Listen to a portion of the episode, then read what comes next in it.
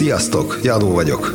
Közép-Európa első világra szóló podcast csatornáját hallgatjátok Magyarországról. Ez a Budapest.fm. Hi, my name is Ray, and you're listening to the number one podcast station in Central Europe, Budapest.fm, podcasting to the world from Hungary.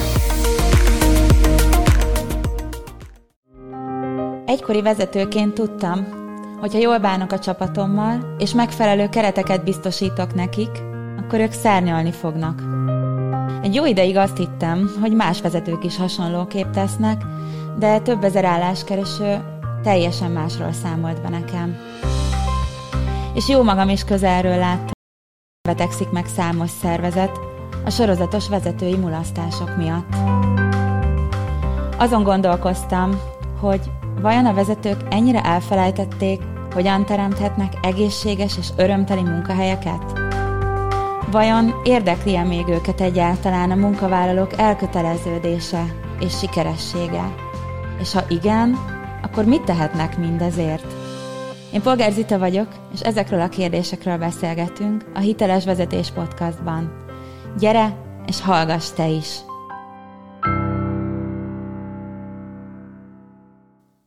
Sziasztok, kedves nézők! Ez itt újra a Hiteles Vezetés Podcast. Én Polgár Zita vagyok, és ma is egy nagyon szuper beszélgetésünk lesz egy remek emberrel, aki azt mondta magáról, nekem mikor megkérdeztem, hogy mi az, amivel felvezethetem őt, azt mondta, hogy minden szerepe közül elsősorban férj és édesapa, és nem mellesleg nagyon szereti a hivatását, ami a vezetés, mert hogy szeret embereket vezetni, embereket motiválni, és nagyon fontos neki, hogy személyes kapcsolatot tartson az emberekkel fenn. Úgyhogy szeretettel üdvözlöm itt a stúdióban Tóth Gábort, a Papír és Nyomdaipari Műszaki Egyesületnek az ügyvezető igazgatóját. Szia Gábor, örülök, hogy Szia, itt vagy. Zita. Én is üdvözlök mindenkit, minden nézőt.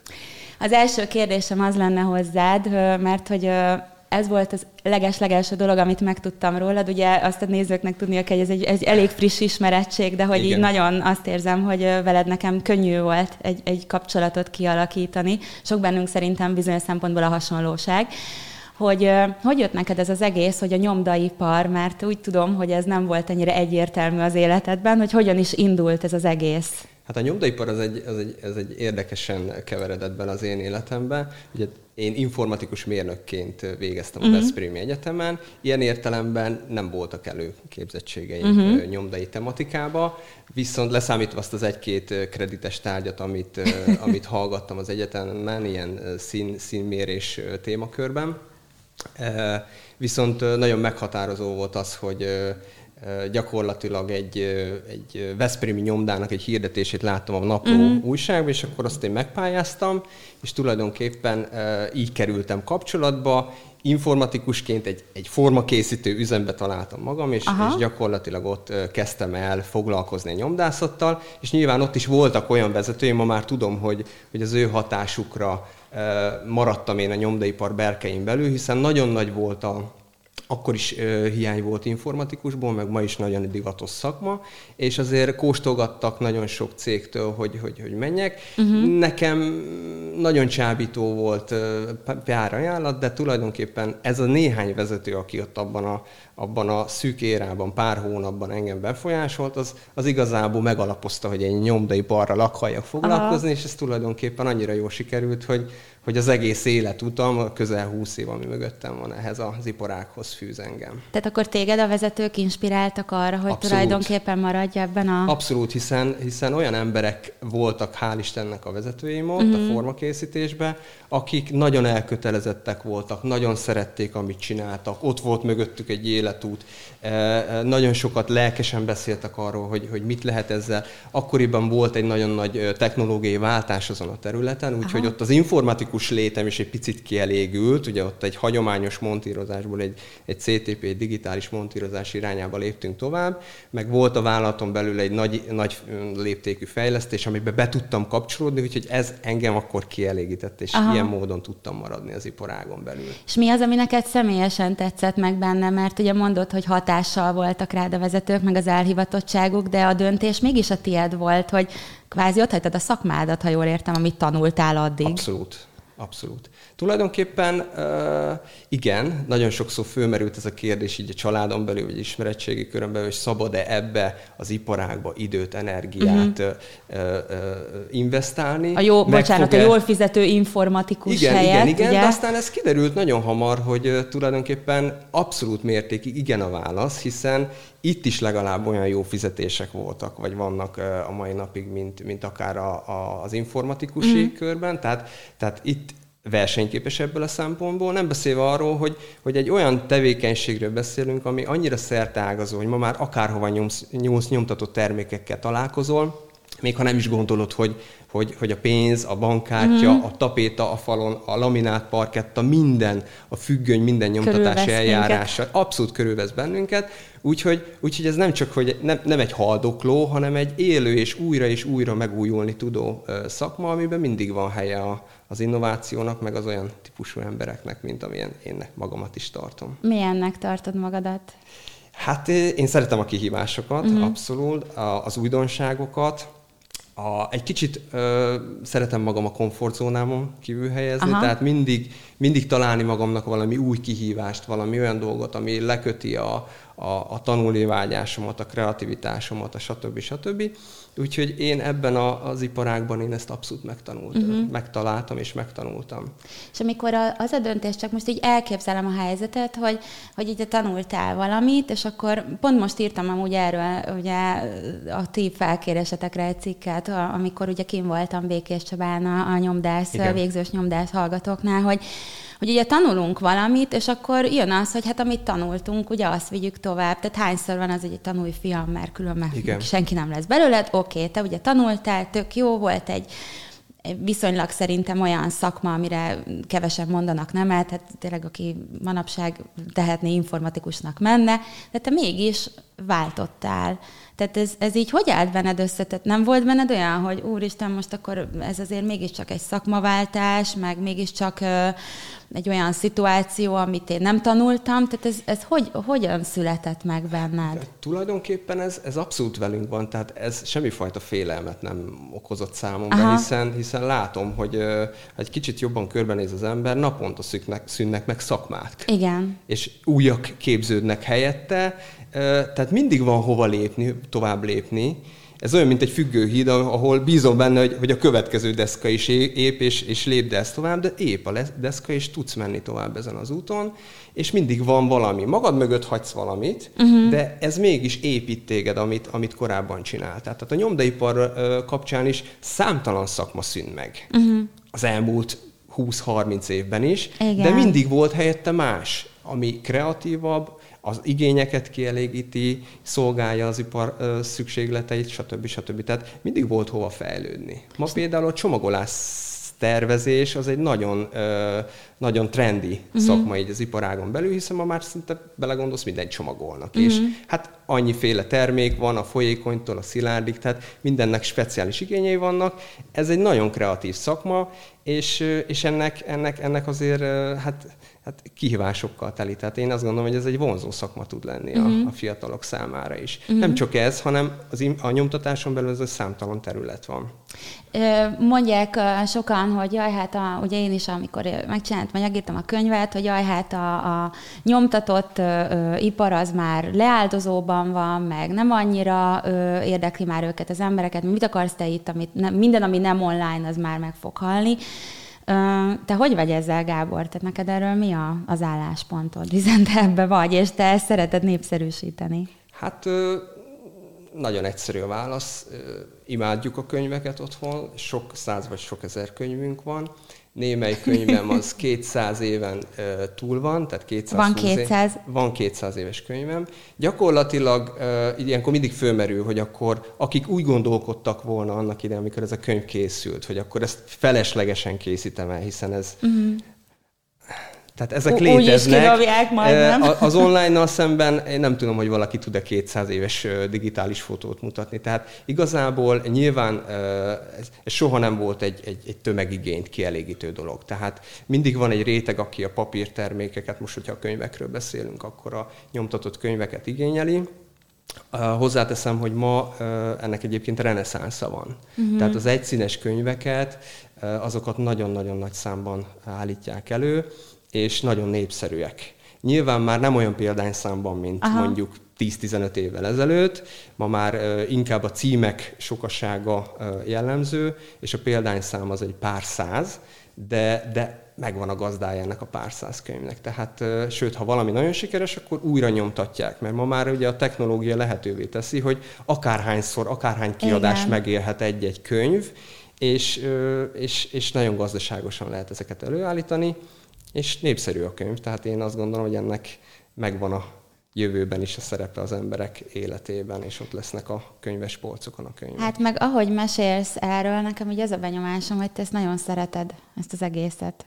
Abszolút. Uh-huh. Ez egy értékteremtő tevékenység. Tehát, hogyha Aha. meggondoljuk, ugye ez is egy szakma, ugyanolyan szakma, mint bármely másik, de, de, de tulajdonképpen a mi produktumunk, a nyomdaipar produktuma, az nem csak, hogy szolgálja az ember, de el is kíséri uh-huh. minden egyes tevékenységében, a nap minden szakában, mint mondottam, mindig találkozol ezekkel a termékekkel, úgyhogy igen, én ezt szeretem, ez egy, ez egy hitvallásom és egy életcélom, hogy, hogy ebben a, a tevékenységben kiteljesítsem a saját életemet. Tehát akkor neked azért ez, ez jóval többet jelent, mint egy ö, sima munka, hogy bemész reggel. Nem tudom, milyen az a sima munka. Nem, sose csináltad? Sose csináltam, Aha. nem. Én amit, amit csinálok, azt mindig teljes odaadással és lelkesedéssel csinálom. És ez hogy Nem jött? tudok félgázzal, vagy fél, fél, fél tartalékon ezt. Ezt meghoztad ezt a döntést valamikor? Vagy így ez miből? Ez hogy nem, jött nem neked? tudom, szerintem ez egy ilyen belső indítatás, Aha. egy belső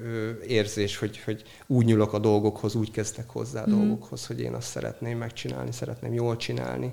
Ezt nagyon sok ember nem így csinálja, és most az így azért, ugye, hogy itt a műsor előtt is a nézők nyilván nem tudják és nem hallották, de így beszélgettünk arról, hogy te így hiszel abban, hogy hogy az ember adja át magát annak, amit, amit szeret, és hogy, és hogy merjen. Ugye azt most is mondtad, hogy a komfortzóna, és hogy annyiszor ez ilyen elcsépelt dolognak tűnik, de neked ez mit jelent az életedben? A komfortzóna? Az, hogy azt túllépsz, és hogy azt, azt mered választani, amit szeretsz. Igen. Tulajdonképpen az emberben mindig van egy olyan uh, érzés, hogy, hogy szeretne egy kicsit úgy lecsillapodni, egy kicsit úgy elnyugodni, kicsit lazítani, relaxálni, hátradőlni. Nagyon sokszor hallja ezt az ember, akár munkatársaktól is, hogy minek csináljuk, mikor fogunk már hátradőlni, ugye? Uh-huh. Az az igazság, hogy én a hátradőlésre mindig csak rossz példákat láttam. Tehát ugye a nyugdíjba vonulás, vagy, vagy valami nagyon-nagyon drasztikus dolog történik az emberrel, és kivonja magát a munkából, vagy a napi kihívásokból, akkor én ezekre mindig nagyon rossz megoldásokat, vagy, vagy eredményeket láttam, és, és én azt gondolom, hogy, hogy azért az embernek van egy célja, valamiért dolgozik, és, és, és, és ennek adja át önmagát. Aha. Egy picit persze mindig uh, valahol uh, meg kell erőszakolni magamat, hogy na akkor most olyan dolgokat vállaljak föl, amit nem feltétlenül most akarnék, mert egyébként is zűrös az életem, egyébként is nagyon sok uh, történés van, de, de én azt gondolom, hogy ezek ezek mindig előre visznek. Uh-huh, uh-huh. Tehát azt szokták mondani, hogy teher alatt nő a pálma. És ez, igen, és ez igen. így van, hogy, hogy tényleg, ha, ha teszel rá, és, és mindig egy picit túlfeszíted ezt a, ezt a bizonyos rugót, akkor, akkor azért ez pozitív dolgokat hoz. Most itt nem arról beszélnek, hogy akkor itt szét kell szakadni a munka alatt, és akkor, hanem, hanem mindig egy picivel többet tenni hozzá, és ez, ez pozitívan hat az ember életére is. Aha, tehát akkor te hiszel abban, hogy megéri magadat átadni annak, ami, ami, ami téged érdekel, ami téged mozgat. Hát máskülönben miért élünk? Igen. Aha. Tehát tulajdonképpen uh, itt, itt, itt ez, beszélhetünk a magánélet, meg a munka, a szakmai életnek az egyensúlyáról. Ugye ez nagyon sok írás van erről, hogy hol van az a bizonyos határ, meg hol billeg ez a, ez a mérleghinta. Ez azért valóban egy kétpólusú történet, hisz az ember életének az egyik felét otthon tölti, a másik felét meg ugye a munkájával de nincs egy határozott vonal. Nekem például a család az egy, az egy abszolút támogató, egy bázis mögöttem. Ugye a feleségem és a három fiam, abszolút mértékig támogatnak engem, meg én is őket. Tehát ez egy, ez egy olyan win-win szituáció, mm. ahol, ahol ugye a családi élet is egy nagyon jó működő kis cég, kvázi egy kis vállalkozás, meg a szakmai élet is egy nagyon jó működő vállalkozás tud lenni. Ha az egyikben probléma van, akkor hát óhatatlanul eszkalálódik a másikba is. Tehát ugye az ember egy érző, én nem, nem úgy van, hogy akkor leteszem a küszöbön a problémáimat, és nem viszem egyikből a másikba. Pedig ezt mennyien gondolják így, hogy ezt meg lehet valósítani? Hát gondolhatják, de attól még ide bent azok megvannak, és ha más nem a tudat alatt éjszaka Igen. dolgoznak ezek a dolgok. Tehát én abban hiszek, hogy ha nyilván konfliktusok mindenhol vannak, problémák mindenhol vannak. Persze, az élet Megoldat, problémákból áll. Ez így van, ez így van. Na most én arra tanítom a gyerekeimet is, hogy megoldó képleteket keresünk ezekre a dolgokra, és hogyha ezeket kezeltük, uh-huh. nem, eszkal, nem hagyjuk őket eszkalálódni, akkor, akkor gyakorlatilag akkor megoldottuk ezt a dolgot, és amikor legközelebb jön ez a dolog az életünkbe, akkor már kvázi van egy receptünk rá, és ahogy idősödünk, korosodunk, egyre több receptünk van, és a legjobbat tudjuk, a legjobb eszközt kiválasztani abba, a, arra a feladatra vagy problémára, amivel találkozunk. Igen, amit, amit mondasz, az, az tényleg csak így meg tudom erősíteni. Rengetegen hiszik azt, hogy ugye az, az egyik életterületem nincs rendben, akkor nem baj, betolom az energiát a másikba, és akkor majd az biztos kompenzálja, meg nem tudom, arról nem is beszél, hogy sokan úgy kezelik magukat, mintha ilyen külön részek lennének, miközben minden ugye belőlünk ered, tehát Igen. ha most ha az életem egyik területen nincsen rendben, akkor még gondolom azt, hogy majd a másikra Persze. nem lesz hatással. Tehát ezt, ezt én azt gondolom, hogy ez itt nagyon szem, olyan szempontból is nagyon fontos, amit mondasz, hogy, hogy, hogy egy egységként kezeled önmagadat, meg egy egységként kezeled, ugye, ha jól értem, és nem is kezeled, hanem éled a családi életet. Igen.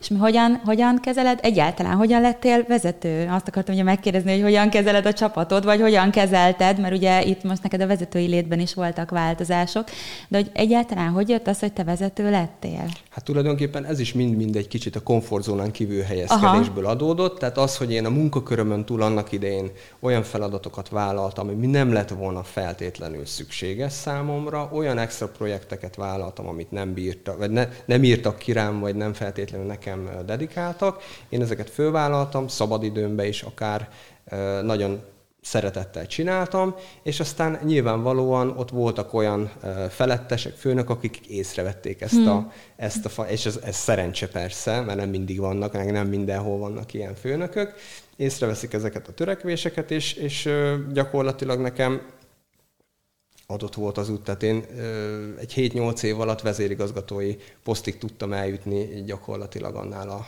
cégnél, ahol kezdtem úgyhogy nyilván több lépcsőbe, műszaki vezetésen át. Úgyhogy, úgyhogy ilyen értelemben nekem könnyű dolgom volt. Azt ami... mondod, hogy könnyű volt? Azt mondod, hogy áldoztál a szabadidődből, egyébként közben váltottál szakmát, akkor közben tettél olyan lépéseket, ami, ami neked úgymond áldozat is volt, tehát biztos, hogy ez könnyű? Mindenki ezt mondja, hogy neked könnyű. Tehát ezt én, ezt, én, ezt én valahogy mindig megkapom, hogy neked könnyű. És ilyenkor mindig visszakérdezek én is, hogy miért gondolod, hogy könnyű. Azért, mert én mosolygok, és ezeket úgy kezelem, ahogy helyén kezelem ezeket a dolgokat, mm. az nem azt jelenti, hogy nekem könnyebb dolgom van, mint bárki másnak. másnak. Egyszerűen máshogy nézek rá, máshogy kezelem mhm. egyáltalán. Mm. És, és itt van a nagy különbség, mert én azt gondolom, hogy mindenkinek adottak a lehetőségek, ha visszagondol őszintén az életébe, hogy jöttek szembe ezek a lehetőségek, amire valamiért nemet mondott. De, de mindenkinek ott vannak az életében ezek a lehetőségek, meg döntési pozíciók, csak kérdés, hogy él vele, vagy nem él vele. Én mm. ezeken a, vagy ezekben a pozíciókban, amikor döntési helyzethez jutottam, akkor mindig éreztem, hogy most van az a pont. És ilyen az elmúlt életemben talán 6-8 volt, amikor igen, most ez megint egy ilyen fordulópont lehet, ami befolyással bír az én életemre, és, és ilyenkor leültem, átgondoltam, és mindig mentem a jó úton, mint mm-hmm. utólag kiderült. Mi neked a jó út? Hát tulajdonképpen, amikor én jól érzem magam benne, Aha. és a környezetem is pozitívan nyilatkozik meg, és tulajdonképpen a vállalat eredményes, és, és minden, minden kitűzött cél teljesül, akkor, akkor én azt gondolom, hogy ez egy jó út. És eh, hogy tudod ezt megvalósítani? Mi kell hozzá? Hogy, mert ugye amikor azt mondod, hogy a vállalat, akkor az már nem csak te vagy, hanem az nem, emberek az is. már az megy tágabb. Hát nyilván, ha lebontjuk a vállalatot vagy a céget, akkor az egyénekből áll. Uh-huh. Egyébként a család is egyénekből áll. Tehát mindenhol vannak célok, rövid távú, középtávú, hosszú távú célok, és uh, tulajdonképpen én, én azt, azt vallom, hogy a, a munkahelyen például egy nyomdába, egy könyvnek az elkészítése pár hét, ott a hasznos végtermék, a megrendelő megkapja a gyönyörű könyvét. Egy család esetében, ugye amikor egy férj feleség összejön, és, és jönnek a gyerekek, az egy hosszabb távú projekt, ott, ott 18 év, de tulajdonképpen ott is van egy hasznos végtermék. Igen. Az a felnevelt gyerek, aki, aki életképes és önálló Igen. életet kezd majd, amikor, amikor kireppen a, a családi fészekből. Tehát ilyen értelemben azért mind a kettő valahol egy kis vállalkozás, ahol emberek vannak alapvetően, és ezek az emberek együtt működnek, problémákat oldanak meg, projekteket hajtanak végre, nyilván más és más, de a családon belül is működnek, úgyhogy például nálunk nagyon jó működik, hogy minden este, amikor hazatérünk, akkor leülünk az asztalhoz, és akkor kibeszéljük a napnak a, a történéseit, kihívásait, sikereit, kudarcait, és a gyerekeim ezt ma már igénylik. Tehát mm-hmm. nem, nem, nem az van. Nyilván ezt, ezt szoktattuk őket óvodáskoruktól, hogy, hogy legyen meg ez a, ez a fórum, ami a vacsoránál ö, valósult meg, de, de mai napig, ma már ez annyira ösztönösen megy, hogy nem lehet neki iktatni. Maguktól mondják, uh-huh. hogy mi Mert megszokták, és Így tudják, hogy erre tehát meg lesznek hallgatva. Így van. Ugye ez nagyon fontos, ezt az embereknél is így csinálod? Tehát Abszolút. így vezet... Igen? Abszolút. Mesélj kérlek egy kis kulisszatitkot arról, hogyan vezetsz embereket. Ez nem, tehát én azt gondolom, hogy ezek, ezek mindenki által tudott dolgok. Én is úgy gondolom, csak nem azt láttam, hogy mindenki által tudottak. Az, hogy, az, hogy gyakorolt-e, az egy más kérdés. Igen. Az, hogy gyakorolt, az egy más kérdés. Tehát az ember az alapvetően egy, egy, egy érző szellemi lény, én így tekintek mindenkire, akit abszolút mértékig lehet motiválni, tehát ismerni kell nyilván az ő képességeit, az ő motivációját, feladathoz való viszonyát, stb. stb. És hogy egy jó vezető ismeri a, a beosztottak vagy vezetetteknek a, ezeket a képességeit, és, és ennek a képességnek, vagy ennek a, az akaratnak, elkötelezettségnek a birtokába vezeti őket a kitűzött cég fel, cél felé. Uh-huh. Ami hát nyilván lehet egy projekt, lehet egy, egy üzleti évnek az eredménye, stb. stb. De mindig le kell bontani, és nagyon fontos, hogy az emberek tudják, hogy miért dolgoznak, legyen visszacsatolás folyamatosan. Ugye én is látom azt, meg tapasztaltam, hogy nagyon sokan egy ilyen vákumban érzik magukat, nem tudják, hogy oké, okay, dolgozok, csinálom, de miért is? Mi, mi ennek az eredménye? Jó esetben negyed évente vagy évente kap valami visszacsatolást. Igen. De, de azért nem ez a normális. Tehát én azt gondolom, hogy, hogy egy, egy csapat, akik együttműködnek, majdnem úgy, mint egy család, ha nem is minden este leülnek a vacsoraasztalnál, de összeülnek legalább hetente, és akkor mindenki elmondja, hogy hol tart, mi történt vele, mik a nehézségei, mibe ütközött bele, a többiek esetleg instruálják őt, vagy, vagy segítik. Mm. Tehát én, én így képzelem el, ez nem egy egyéni ilyen mohikán, aki megy és, és akkor küzd, hanem, hanem a Igen. vezető az, az, az tényleg motivált emberekkel veszi körbe magát, akik egy irányba eveznek. Uh-huh. És mit gondolsz arról, Gábor, hogy hogy azért nyilván részben azért is ülünk itt, mert hát kvázi kuriózum az olyan vezető, aki úgy gondolkodik, hogy igen, és az embereket bevonom, és, és egy közösséget építek. Tehát, hogy mit gondolsz arról, hogy manapság vezetnek, mert biztos látsz, biztos látsz jó és rossz példát, ugye mi a véleményed arról, hogy akkor szerinted manapság ez mondjuk miért lehet ritka?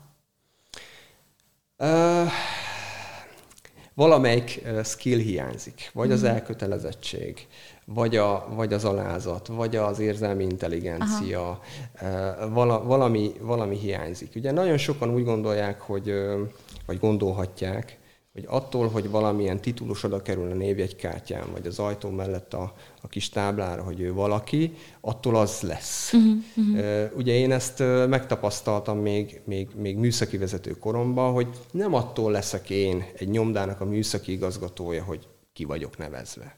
Nekem ismerni kell a technológiai vonatkozásokat, ismerni kell az alkatrészbeszerzési lehetőséget, vezetnem kell azt a TMK csoportot, stb. stb. Tehát ez egy olyan komplex tevékenység, ami igényli azt, hogy te ezeket magadra szed. És nem azért, mert te az lettél. Tehát nekem is, amikor kezdetek kezdetén megkaptam mondjuk ezt a tisztséget, akkor igen nagy volt a kabát, vagy az akó, ebbe bele kellett nőni. És én rengeteget tanultam, uh-huh. nem szégyeltem lemenni a műhelybe, munkásruhába, és én is felszettem ezeket az információkat, és azt látták ezek az emberek, akiket én egyébként vezettem, hogy ez a valaki, aki idejön, ez érdeklődik irántunk, aha, ez, aha. Ez, ez, ez akarja tudni, hogy, hogy mi mit csinálunk itt, és, és, és hát örömmel tanítottak. Úgyhogy én nagyon sokat köszönhetek minden olyan embernek, akit én valaha vezettem, mert igazából a szakmát tőlük tanultam óriási dolog szerintem, amit mondasz, hogy ugye sokszor az van a fejekben, hogy vezetőnek kell mindent tudni a legjobban. És akkor ugye bejön valaki nagy kabáttal, és még azt is biztosan tudja, amit egyébként nem tud. És akkor ezt megmutatja, hogy ő mindent tud a legjobban. Te meg valami egészen másról mesélsz itt most. Nem. Ez még, még nyomda és nyomda között is ö, különbözik. Tehát akárhány, ahányház annyi szokás. Tehát ha az ember bemegy ezzel a tudással, egy, egy céghez, ott, ott teljesen más viszonyokat talál, teljesen más ö, ö, kialakult ö, kapcsolatokat, teljesen más technológiát. Ugye a nyomdaipar is nem egy, nem egy nyomtatás. Nagyon sokféle nyomtatási technológia van. Mindegyiknek más a, a, a tudás háttere. Tehát ö, olyan ember nem is nagyon van, aki mindegyiket átlátja és mindegyiket részletében tudja. Sokkal inkább én azt mondom, hogy a rendszer szemlélet, ami fontos, és, és, és ezeknél a cégeknél, amikor bemész, akkor látod, hogy mi történik, de a vezetésre visszatérve, tehát igazából mindenkinek megvannak ezek a belső indítatásai, a, ami, ami gyakorlatilag hát predestinálja, hogy a jó irányba menjen, de a vezetettek nélkül ez nem megy. Uh-huh. Tehát ott mindenképpen meg kell hallgatni azt, aki 10 éve, 20 éve, 30 éve csinálja, lehet, hogy azt a dolgot, amit a vezető próbál, azt már próbálták. Tehát mindenképpen egy kommunikációnak, egy nyílt kommunikációnak kell lenni, még akkor is, hogyha ha mondjuk a, a, nem feltétlenül vannak meg a, az adottságok hozzá, de őszintén el kell mondani, hogy ez nem működik, és azért nem működik, mert ez meg ez. És akkor erre a főnök tudja azt mondani, hogy jó, de nem így próbáltátok, próbáljátok meg így. Tehát ez, ez mindenképpen egy, egy kölcsönös és együttműködésen alapuló. És nem pedig úgy, hogy már pedig ezt így csináljuk, mert így szoktuk csinálni, meg én vagyok itt a főnök, úgyhogy nem próbálunk más, meg az lesz, amit én mondtam, és akkor Igen. ez beválik, ugye? Mert Igen. ez azért elég sokszor szerintem rengeteg, nekem rengeteg munkavállaló számolt be különben ilyen típusú vezetői kijelentésekről, és ez ugye teljes mértékben más, mint amit te mondasz, és én is ugye ezzel tudok abszolút azonosulni. Csak hát ugye nagyon kíváncsi voltam a véleményedre, hogy mit látsz, mert, mert ugye én is tudok ahhoz kapcsolódni, amit te mondasz. Én a, a könyvemben is azt mondtam, hogy nincs benne idegen szó, tehát hogy ö, ö, szerintem egyszerű dolgokról van szó, és te is egyszerű dolgokról beszélsz, és szerintem az egyszerű az nagyon jó értelemben véve lehet támogató, mégis mintha pont ezt felejtettük volna el, mint ahogy a, a, a, a printed médiát is, ugye, hogy a nyomtatottad, hogy pont azt felejtettük el, ami érték. Igen, így van. Én is figyelj, így látom. Figyelj csak, te vagy a, a vendégeim közül a, az, aki, tehát most meg, én elmondom ezt a kulisszatitkot, hogy egy kedves, hát most ez a beosztott szó nem szeretem, de nincs a magyarban erre jobb szavunk, egy kedves munkatársa írt, írt rólad nekem, uh-huh. hogy, hogy szeretne, szeretné elmondani, hogy ő miattad maradt végül ott, ahol, ahol most van, és most együtt dolgoztok, tehát remélem nem bánja, hogy ezt elárulom, mert engem ez nagyon meghatott, ezt így el kell, hogy mondjam neked, hogy, hogy valakinek annyira fontos vagy te, mint vezetője, hogy ő miattad maradt ott, és azt mondta, hogy neki ugyan szívügye volt ez a dolog, amit, amit csinál, de hogyha te nem történik meg az a változás, és nem te vagy az, akit kineveznek, akkor nem, nem maradt volna. És ezt így el akartam a nézőknek is mondani, hogy ekkora erő, erő van abban, ahogy, ahogy te csinálod ezeket a dolgokat, és gondoltam, hogy ezt így élőadásban így megosztom veled. Nem tudom, hogy hogyan hat rád, de bocs, hogy ilyen helyzetbe hozlak, hogyha esetleg. De, de hogy így, így Nyilván nagyon... jól esik, tehát ö, ö, abszolút, abszolút értem és megértem a, ezeket a, az emberi érzéseket. Mm. Ugye minden vállalatnak van egy, van egy fő célja. Tehát általában a vállalkozásokat azért hozzák létre, hogy profitot termeljenek, hogy, hogy nyereséget hozzanak a tulajdonosnak, de, de, de ugyanakkor emögött mégiscsak ott van az ember, akik termelik a gépe, akik termelik a, a, a profitot, és, és megint csak egy nyomda példa, tehát a nyomdaipar ez egy nagyon eszközigényes és nagyon beruházásigényes tevékenység. Tehát itt azért a, a, a sok milliárdos eszközparkról beszélünk egy-egy nyomda esetében. Ezt azért kevesen tudják, amikor egy könyvet a kezükbe vesznek, hogy itt egy-egy workflow 10 milliókban mérhető, egy-egy nyomógép sok millió vagy milliárd forintos egy-egy eszköz, illetve hát a továbbfeldolgozás, ugye számtalan továbbfeldolgozásra szükséges gép kell. Ezek mind-mind eszközigényesek, és hihetetlen sok gép kell ahhoz, hogy egy produktum összeálljon. De ezek az ember nélkül csak gépek. És ugye itt van a különbség nyomda és nyomda között, hogy a gépet mindenki meg tudja venni, tud investálni, de az az ember, az a szakember ráda, aki üzemelteti ezt a, ezt a, ezt a, ezt a nyomdát, vagy, vagy ezt az üzemet, azon múlik, hogy ennek milyen az eredményesség. Azokon a vezetőkön múlik, hiszen ember és ember között is ugye vannak különbségek, de hát mindenki ugyanazzal a, igen, de mindenki ugyanazzal a, az emberanyaggal találkozik, tehát Békés Csabától Debrecenen keresztül Győrig, Veszprémet is beleértve, mindenhol sokféle ember van. És ezt a sokféle embert kell úgy motiválni, és, és föntartani az ő érdeklődésüket, edukálni, és, és, és egy irányba terelni, hogy ennek pozitív legyen az eredménye. Uh-huh. Na most ehhez nagyon-nagyon-nagyon sok ö, ö, dolog kell, leginkább nyitottság kell az emberek felé, és meg kell tudni őket hallgatni, mint amiről az előbb beszéltem, le kell őket ültetni, meg kell tartani a teljesítményértékeléseket, fontos, hogy legyen olyan fórum, ahol őszintén elmondhatja, hogy mit érez, mik a problémái, stb. Uh-huh. stb. És hogyha egy nyílt közegbe működnek ezek, és nagyon jó emberi kapcsolatok vannak, akkor én azt gondolom, hogy ez működik. Ugye talán ott követhetnek el hibát a vezetők, hogy falakat építenek maguk köré, és nem engedik közel. Mert azt gondolják, hogy ha közel engedi a, a munkavállalót magához, akkor gyakorlatilag az ő mm, megbecsülése, vagy, vagy, vagy tekintélye sérülhet. Mm, igen. De ez nem így van. Én, én azt tapasztaltam, hogy attól, hogy én leereszkedtem, és melós ruhába odamentem, segítettem, még inkább fölnéztek rám, mint hogy ezt a fajta negatív érzést váltottam volna ki belőlük. Tehát sokkal inkább érzi vezetetnek az az ember magát, akit még hogyha ő bajban van, vagy problémában, vagy, vagy segítségre szorul, valaki, akit ő kiemelt vezetőjének Igen. tart, az oda megy, és, és, és próbál neki segíteni. Igen, és tudod, az az érdekes, hogy amit mondasz, az még azzal is bizonyos szempontból ö, szemben megy, és jó értelemben véve megy szemben az én szemszögömből nézve, hogy hogy sokan azt mondják, hogy de hát erre nincs idő. Tehát, hogy a termelésnek mennie kell, stb. Most én, oké, okay, most vegyem ki a termelésből az embereket, és beszélgessek velük. Te ezt hogy oldod meg? Azért nyilván a gyártás, én azt láttam, én dolgoztam ugye fejvadászként elég sok gyártócégnek, hogy annak pörögnie kell. Biztos nincs ez másképp a nyomdaiparban sem. Hogy oldottad azt meg, hogy mégis legyen időd az emberekre? Gondolom volt azért sok elfoglaltságot, tanulnod is kellett, stb.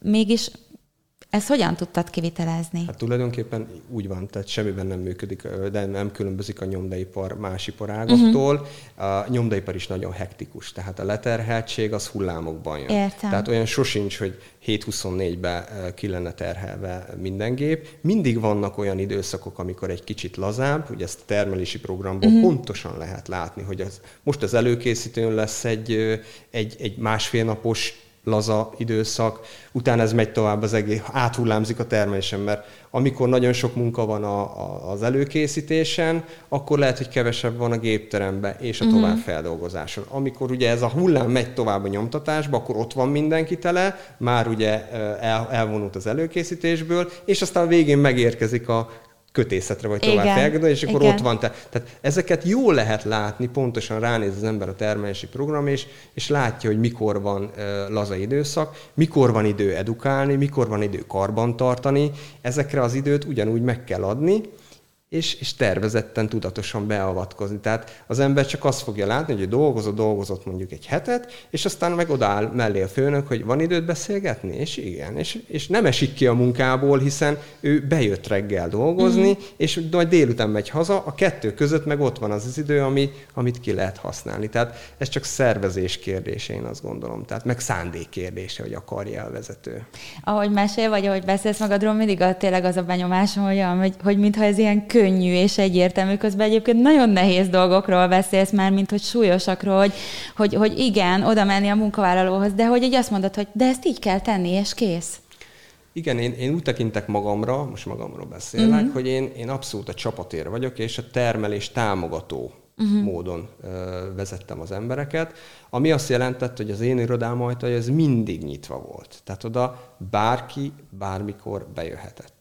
Ez azt is jelentette persze, hogyha én éppen benne voltam egy tenderbe, egy bármilyen más levelezésbe, akkor ez, ez engem mindig kizökkentett. Ez egy mentálisan egyébként egy meglehetősen igen, megterhelő igen. dolog. Talán tudod, mire gondolok. Abszolút. De, de, de ugyanakkor az az ember, aki elég fontosnak érezte azt a problémát, amivel ő följött, mm-hmm. azt nem tehettem meg, hogy leseprem az asztalról, hogy mennyi old meg. Nem. Olyankor Nyilván, ha tudtam, akkor azonnal mentem, ha meg nem, akkor megmondtam, hogy te figyelj, 10 perc múlva találkozunk, és akkor megbeszéljük. Igen, Vagy hívd igen. össze ezt a tímet, és akkor üljünk össze közösen. Tehát innentől kezdve a csapattagok más szemmel néztek rám. Tehát nem az volt, hogy akkor én csak ülök az irodámba, és akkor osztom a feladatokat, hanem sokkal inkább az ő életüknek a, a része se voltam. Hát szerintem azt érezhették, ahogy mesélsz, én legalábbis ezt a következtetést vonom le, hogy fontos, fontosak ők neked. Így van. Tehát mertek menni, mert érezték, hogy van értelme menni, Így és van. nincsen. És, nem, és, és szerintem ez nem feltétlenül csak a nyitott ajtó múlott, hanem hogy ö, a, a nyitott ajtónál tényleg azt szimbolizálta, hogy várlak. Legalábbis, ahogy érzem az, a mondandótból, hogy azon a nyitott ajtón én, ha élettem volna a beosztottad, akkor bemertem volna menni. És ez Igen. nagyon nem mindegy. Én úgy tudom, hogy te azért egy elég ö, ö, nagy ö, a dolgot építettél fel annak idején Veszprémben, ami sajnos, ha jól tudom, véget ért, tehát hogy ott, ott volt egy olyan pont, ahol, ha jól tudom, akkor a Veszprémi nyomdáról beszélünk, az, az a te nevedhez fűzhető, ami ott felépült. Ez, ez jók az értesüléseim? Nem. az teljesen mértékben nem. Tehát tulajdonképpen az a megyei nyomdából Aha. alakult az a nyomda, tehát az egy tradicionális és egy régmúlt De valami nagy dolgot volt. te ott építettél. tulajdonképpen én segítettem már csak az informatikusi vélem uh-huh. miatt is, egy picit a gépeknek a megújításában, az eszközparknak a, uh-huh. a, a felújításában és a, a, a versenyképes működtetésben. De nyilván ez egy nyolc éves periódus volt az én életemben, és mivel első munkáltató, ez egy nyilván érzelmi szálak is fűznek hozzá, uh-huh. meg az emberekhez a mai, napok, mai napig is, akik ott dolgoztak, vagy dolgoznak, vagy dolgoztak, igen.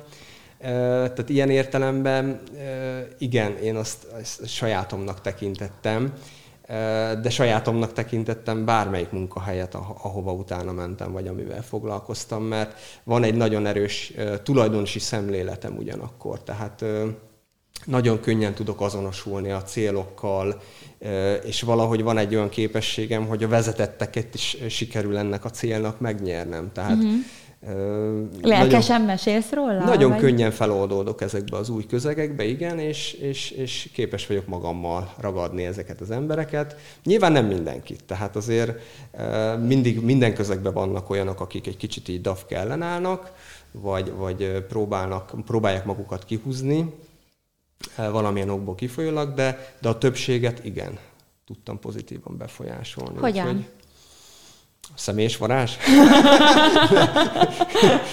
nem tudom, tehát nyilván szeretni kell azt, amit csinálsz. Tehát az, amit beszéltünk, hogy csak bemegyek és dolgozok, azzal nem fogsz motiválni. Uh-huh. Tehát Ehhez akkor... kell egy kis plusz, egy kis um, valami vegyület, ami, ami működik benned, uh-huh. és, és, és, és előre akarsz menni. Igen, ezt hívják szenvedélynek, nem? Igen.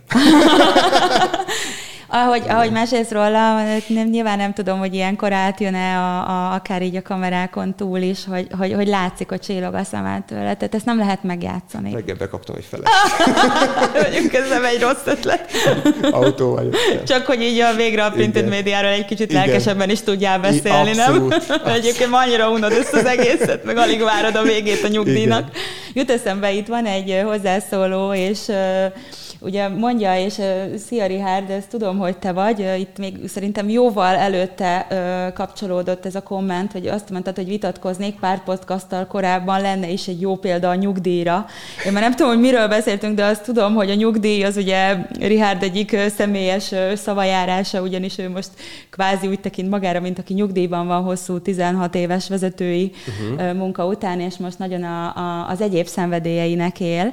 És ezt egyébként veled kapcsolatban, egyébként Rihárd telefonálj be, hogyha gondolod, beszélgethettek egyet Gáborral, és akkor, hogyha feltennéd neki a kérdést, ami, amivel kapcsolatban itt bejelentkeztél, akkor tökre örülünk neked. Visszatérve erre, hogy mi az, amit ugyanilyen szenvedéllyel csinálsz, tehát mondjuk van-e hobbid, vagy van-e olyan, hogy mondod a családot, Család. amit látom, hogy óriási érték, de akkor mesélj kérlek erről, mert úgy látom, hogy itt van egy másik szenvedély is. Hát nyilván, ahogy mondtam, ez Igen. a kettő egymás összefüggés, Igen. egymást erősíti, tehát nyilván a család az, ami, ami számomra a, a fő szenvedély. A gyerekeimnek a nevelése, ugye folyamatosan ugyanúgy működik, mint a munkahelyen. Tehát ők is igénylik a figyelmet, ők mm. is mhm. igénylik, hogy bizonyos szituációkban segítsem őket, segítsük őket a feleségemmel. Nekik is vannak extra igényeik. Neki, tehát igazából én azt mondom, hogy ezeket a skilleket, amit az ember a, a hivatásos életébe használ, azt tudja a család életébe is használni. Tehát ott is megvannak a határok, ott is, ott is tudni kell nemet mondani. Hogy tehát ne. nagyon sokszor konfrontálódni kell a gyerekekkel, csattanni kell, de, de ez nagyon jól működik, és, uh-huh. és, és én imádom őket. Rengeteget kirándulunk, uh-huh. főleg a környéken, de, de, de, de az ország bármelyik részén fölbukkanunk, imádjuk a kempingezést, a túrázást. Ugye mind a hárman karatéznak, Aha. úgyhogy megvan a rendszeres testmozgás Szuper. Nálunk azért a hétközben elég sűrű a program, és, és mindenki be van osztva, de mint mondottam, a hétvége, illetve hát az esték, azok, azok mindig közösen telnek, és egymást inspiráljuk és húzzuk. Figyelj, csak nagyon uh, sokszor látom, hogy párhuzamot vonsz ugye a szülői lét és a vezetés között. Szerinted mi az a legfőbb kapocs, ami mondjuk mind a kettőben ugyanaz? Hát talán az, hogy, hogy, hogy az ember jó szülő legyen, és jó főnök legyen. Tehát én, én, én, én sokkal inkább hiszem azt, hogy ugye tapasztaljuk azt, mivel most már mind a három iskolás korú mhm, lesz, uh-huh, uh-huh. hogy az iskolába ugye nem feltétlenül, azokkal a, a, az életben hasznos dolgokkal, ami a, ami ahhoz kell, hogy emberként tudjál létezni, azokkal nem igazán foglalkoznak. Most persze minden nap van testnevelés óra, minden Aha. nap van matematika óra, ezek nagyon fontosak, de, de az emberrel, önmagával, a lelkével nem igazán foglalkoznak az iskolába. Egy osztályfőnöki órájuk van, ami hát mindenki tudja maga emlékéből, hogy uh, tulajdonképpen miről is szól. Akkor ez még mindig így van. Igen, és, és, és ilyen értelemben a családon nyugszik az, hogy ő fölkészítse az életre mm. a gyerekeket. És én nagyon sok negatív példát látok arra, hogy hát kütyű, számítógép, telefon, tévé, stb. Valamivel lefoglalják a gyereket, már ugye sokkal óvodáskorba is a kézbe adják. Sőt, a gyerek foglalja le magát, ugye valami eszközzel. De valamiért, te, valamiért igen. mert ugye ő egy ingergazdag környezetben Persze. nő föl, és igényli, hogy valami történjen körülötte, és ha nem történik, akkor ő majd magát foglalkoztatni fogja. Ilyen értelemben ugye az, hogy jó szülő legyen valaki, az is ugyanolyan nehéz, mint jó főnöknek lenni. Mert jó szülőség az nem abból áll, hogy akkor azok a gyerekek megérkeztek, és akkor majd felnőnek, uh-huh. hanem, hanem azokkal foglalkozni, azokkal tényleg végigvezetni, konfrontálódni naponta. Tehát ugye nálunk nagyon komoly nyomás volt, akár, akár családi oldalról is. Tehát nálunk ugye offline gyerekeket nevelünk, ami azt jelenti, hogy hétközben nincs tévé. Aha. Tehát hétközben tanulás van, mindenki a feladatai arra koncentrál, együtt vagyunk, és ezek a feladatok ugye kitöltik az időt, és gyakorlatilag hétvégére marad az, hogy ők játszhatnak, nem korlátozzuk a számítógépes használatot, de nagyon sok esetben is, mivel kertesházban élünk, megunja, és kimegy focizni, aha, vagy a mászókára, aha. vagy valami, mert ő már érzi magától, hogy ez, ez nem, nem egy olyan közeg, amiben ő ott 8 órát akar mondjuk ülni egy, egy játék persze, mellett. Persze, Tehát én azt gondolom, hogy ezeket a, ezeket a a, a feladatokat viszonylag nehéz jól csinálni. Nekünk vannak sikereink, vannak kudarcaink benne, de inkább sikereink. Uh-huh. Úgyhogy... Pont ezért talán, mert hogy a szerint nevelitek, és egyébként meg az a jó hírem, hogy Rihárd közben meg is érkezett, uh-huh. tehát van egy betelefonálunk, úgyhogy én most felszedem a headphone és kérlek téged, hogy te is vedd fel. Szia, Rihárd! Halló, remélem hallotok, mert én titeket hallak. Én hallok, te is, Gábor? Nagyon jó. halkan, de igen. Halkan? Nagyon de... jó, próbálok kiabálni. Oké. Okay. Okay. jó, um, csak a kommentemet nagyon röviden arra írtam okay. még Gábor. Uh, Gábor mondta, hogy uh, hogyha valaki elmegy nyugdíjba, valaki, valakinek, nem is tudom, hogy hogy fogalmaztál pontosan, hogy elege lesz a munkából, akkor az valami nagyon-nagyon rossz jel, és hát ezt természetesen rögtön magamra vettem. Én fél éve, fél éve nyugdíjban van, hogy de nem. Úgyhogy csak ennyi volt, de erről, erről beszélgethetünk tényleg, um, vagy egy érdekes téma, mert um, mert, mert biztos, hogy egy ideális világban, és ezt valahol irigylem Gábort, hogy a hivatását találta meg rögtön. nem tudom, mennyire rögtön, tehát ak- akkor természetesen, természetesen rossz dolog, a, egyértelműen, hogyha, vagy megértem, hogy rossz dolognak látja a nyugdíjat, de, de, de hogyha nem rögtön egy, egy százszázalékos hivatásra kerül sor az ember életében, nem biztos, hogy rossz dolog hátradőlni, kicsit utat keresni, önismeretre, időt szánni de Gábor vitatkoz velem. Most csak a végét hallottam, de... Jaj, jaj. Tehát tulajdonképpen, amikor én azt mondtam, hogy sokan vágyják a nyugdíjat, akkor én arra gondoltam, hogy tényleg sok kollégától hallom azt, hogy jaj, de jó, már mikor megyek nyugdíjba, és hátradőlhetek. És amikor betö, be, bekövetkezik ez az állapot, akkor ott van egy légüres tér, amiben ő nem tudja magát föltalálni. Ugye te, eh, ahogy itt félfüllel hallottam itt a végét, tehát te útkeresésre, meg valamilyen ö, hasznos időtöltésre fordítod ezt a felszabadult idődet. Nagyon sokan viszont úgy kerülnek ki a, a szakmai életükbe, hogy végig dolgozták az egész életüket, és gyakorlatilag nem sikerült, vagy nem tudtak építeni egy, egy alternatív lábat, és, és ott találják magukat ebben a, ebben a haszontalan állapotban. Köszönöm, abszolút egyetértek, igen tehát a, a terv, és az, tehát nekem egy, egy több oldalas bakancslistám volt, amin egyébként végigmegyek, megmentem, és, és ebben a, ebb, ez így természetesen abszolút egyetértek, hogy csak ki, kiülni a semmibe, az akkor az ember elfekvőbe is vehetne. Így van. Így van. Hát nagyon sokan mennek is utána. Pont ezért. Tehát mindenképpen kell valami alternatív terv, illetve hát tervek, hogy mit kezd magával. Egyébként benneteket összeköt az informatika, csak úgy egy kis megjegyzésként, mm. lenne nektek is szerintem közös kapcsolódási pontotok, akár több szempontból is, például a szakma szeretete. Az biztos. Igen. Igen. Tök jó, hogy betelefonáltál, Rihár, nagyon örültem neked. Köszi, Köszi a kommentet is. További szép napot. Szia, Hello! Szia. Szóval tök jó, bocsánat, hogyha nem hallottad teljesen jól, de remélem, mert így egyébként válaszoltál abszolút a kérdésére, úgyhogy remélhetőleg így minden értető volt. De hogy ugye tartottunk, hogy a, hogy a gyerekek, és hogy mivel offline nevelitek őket, figyelj, az nekem még ilyen nagyon felkiált, hogy három fiú. Három Tehát, fiú, hogy, igen, igen, igen. Hogy igen. mi az, amit te férfiként akarsz nekik így átadni? Hát leginkább egy mintát. Uh-huh. Tehát ugye kész, kész megoldó képleteket nem tudunk adni. Nyilván mindenki a maga életében a saját kihívásaival meg kell küzdjön.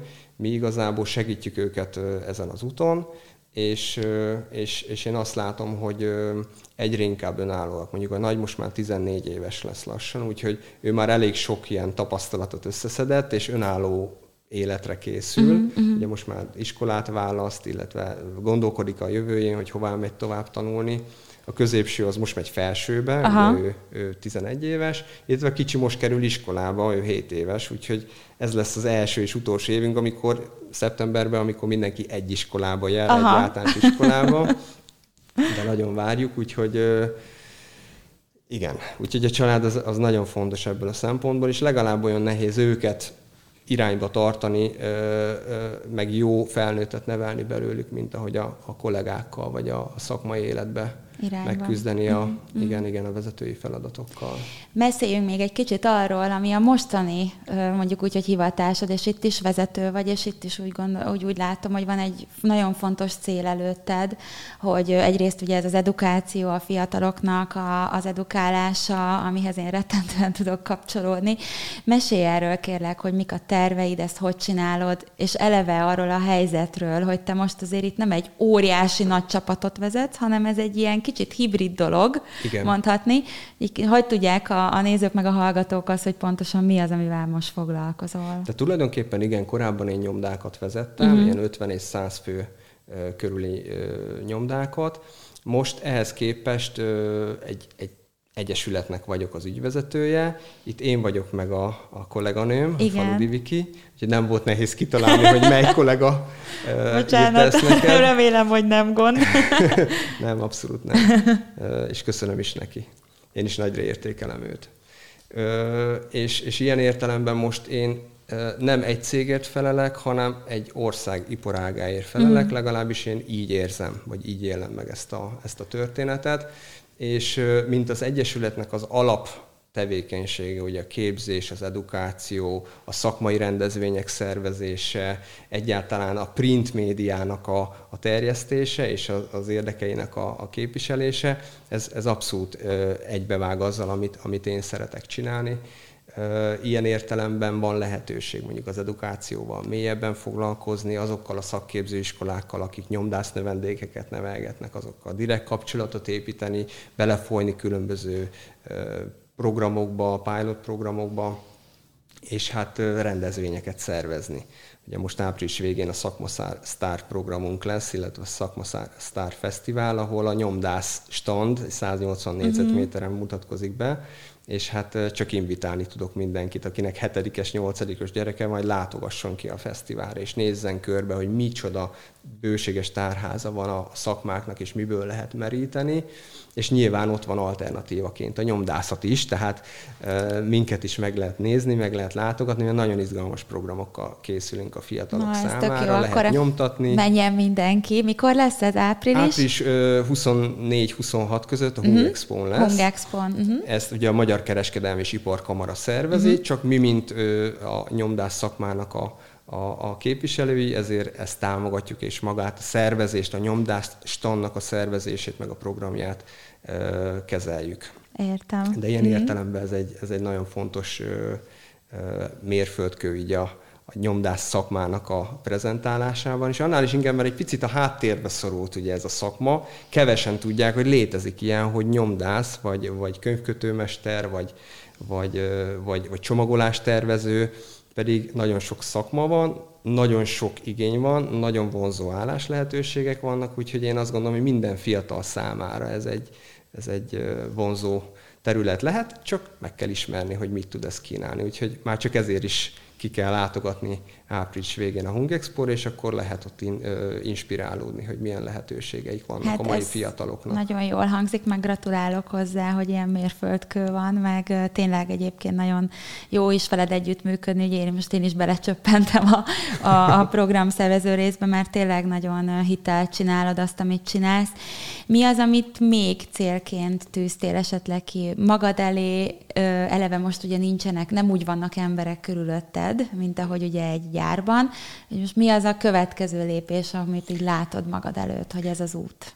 Ugye, mivel mi egy egyesület vagyunk, uh-huh. nekünk nagyon sok egyéni tagunk van, uh-huh. több száz, illetve olyan pártoló tagok, jogi tagok, cégek, akik a mi tevékenységünket támogatják. Na most ezekkel a támogató cégekkel eh, nekem kis túlzással napi kapcsolatom van. Nyilván nem tudok száz céggel párhuzamosan kapcsolatot tartani, de, de rendszerint megyek látogatom őket, és most, most tulajdonképpen én vagyok ott náluk, tehát aha, házhoz, aha, házhoz aha. megyek. Ugye ma délután is van két, két meetingem. Házhoz megy a vezető. Igen, igen, igen, és, és, egy ilyen, és ugye én vezetőkkel tárgyalok, vagy uh-huh. gyárigazgatókkal, vagy ügyvezetőigazgatókkal, nyilván attól függ, hogy milyen méretű cégről beszélünk, vagy vezérigazgatóval, és ezekkel a, az emberekkel nagyon gyorsan megértjük egymást, nagyon gyorsan tudunk tapasztalatot cserélni, információt cserélni, gyorsan kiderül, hogy neki éppen milyen akut problémái vannak, miben tud mondjuk egy egyesület vagy egy szakmai szövetség segíteni az ő, az ő problémáikon. Tehát ez abszolút egy ilyen ágazati uh-huh. összefogás, amit, amit, amit mi művelünk ezen a szinten, úgyhogy nekem ez nagyon-nagyon közel áll a szívemhez, és én szeretek itt is emberekkel vagyok kapcsolatban. Meg személyes kapcsolatban. Meg személyes kapcsolatban, úgyhogy ez nagyon fontos, így van. Úgyhogy én azt gondolom, hogy ennek csak valami pozitív eredménye fog tudni kisülni. Mi az, ami szerinted neked, a, ha van ilyen, a legfontosabb hajtóerőd az életben? Úgy unblock az életben. Nem hát csak talán a boldogság. Aha. Talán a boldogság az, hogy amit szeretek, azt örömmel csinálom, és mivel örömmel csinálom, ez azért vissza is ad, tehát tölt is, tehát ez nem egy ilyen lemerítő folyamat. Ugye nagyon sokan mondják azt, hogy lemerülök a munkában. Engem Igen. például nem Igen. lemerít a munka, hanem engem föltölt. Tehát egy, akár egy 12 órás nap után is képes vagyok úgy hazaérkezni, mint hogyha elmentem volna reggel. Aha, aha. És ugye ezek, ezek abszolút erősítik egymást, tehát ha a családi oldalról is megvan ugyanaz, amiről itt beszélgettünk, pár mondatot, akkor ez, akkor ez egymás támogató folyamatokként működik az ember életében, és egy abszolút kiegyensúlyozott, boldog, életet tud élni, és én azt gondolom, hogy ennek van értelme. Igen. Szerintem ö, ö, nyilván nem úgy ö, beszélsz ezekről a dolgokról, mint, ö, mint akinek mindennek a tudója, de azt látom, hogy végtelenül ö, önazonosan teszel mindent. Tehát, hogy a te ö, talán az, amit te megtaláltál, az az, hogy mered azt választani mindenben, amiről érzed, hogy az téged tölt, az neked jó, illetve nyilván itt ö, ez, ez nem azt jelenti, hogy ugye visszautasítanád erről beszéltünk, és az élet problémákból áll, tehát ez, ez, ez itt így nagyon jól is tud hozzáállni, de hogy mégis azt látom, hogy valahol a kulcs nálad az, az ott van, hogy, hogy igen, hogy mered, mered átadni magadat annak, amiről érzed, hogy az neked való. Ezt, ezt jól érzékelem? Abszolút jól érzékeled, Aha. így van. Tehát egy problémában nem a problémát látom, hanem, hanem azt nézem, hogy hogy lehet ezt a saját előnyömre mm. fordítani, és, és attól, hogy én szétidegeskedem magam, vagy, vagy stresszelek rajta, vagy a határidő nyom, uh-huh. attól nem fog megváltozni semmi. Tehát azt a, valamit nekem kell megoldani, vagy kezelni, és akkor már miért ne kezeljem úgy, hogy én nekem ez komfortos, miért kelljen nekem abba a szerepbe belenyomni magamat. Ne legyél ő magad ellensége, igen, igaz? Ahogy igen, mondtad, igen. segíts magadon, Isten is megsegít, Így ugye, van, itt abszolút. a podcast előtt. Igen. Ezt még egy utolsó kérdés, ezt te tanultad, vagy egyszerűen csak ezt így a Jóisten belé csepegtette, és kész? Mert ez a hozzáállás azért a ritkább, mondjuk ki, én kimerem mondani, hogy ez a ritkább. Én azt gondolom, így... hogy ez, ez, ezt otthonról hoztam én uh-huh. is mhm. jó részt, tehát ez édesanyámnak köszönhető, uh-huh. ez a fajta értékrend, meg ez a gondolkodásmód. Az egyetem az, az, az nagyon érdekes, mert ugye abból, amit tanultam, abból gyakorlatilag semmit nem használok, vagy csak marginálisan, de, de ez mégsem igaz, mert, mert azért a Veszprémi Egyetemen a szervezéstudományi tanszék az akkoriban nagyon-nagyon-nagyon erős volt, és nekünk, mint mérnököket azért nyugasztottak egy kicsit szervezéselmélettel, egy kicsi menedzsmenttel, és ezt csak azért említem meg, mert a menedzsment tárgyat egy gázortán tartotta, aha, aki aha. A, akkoriban rektor is volt. Sajnos most a közelmúltban halt meg, úgyhogy Isten nyugasztalja. De rám ő nagyon nagy hatással volt, és azt a két kredites tárgyat, amit tartott számunkra, a menedzsmentet, akkor még nem gondoltam, hogy ez annyira fontos lesz az életemben, de gyakorlatilag ott tanultam meg az alapokat, vagy ott vettem magamra a sokféle vezetési módot, az eszközöket, hogy milyen vezetői eszközök vannak, ott nagyon magas szinten üzték ezt akkoriba, mm. úgyhogy amikor friss diplomásként bekerültem a Veszprémi nyomdába, akkor ezeket az eszközöket már Értem. tudtam használni mi az, amit hogy üzennél, akár most így a nézőknek, függetlenül attól, hogy kik hallgatnak, vezetők, fiatalok, stb. Van-e bármi, amit így átadnál üzenetet, ha már edukáció?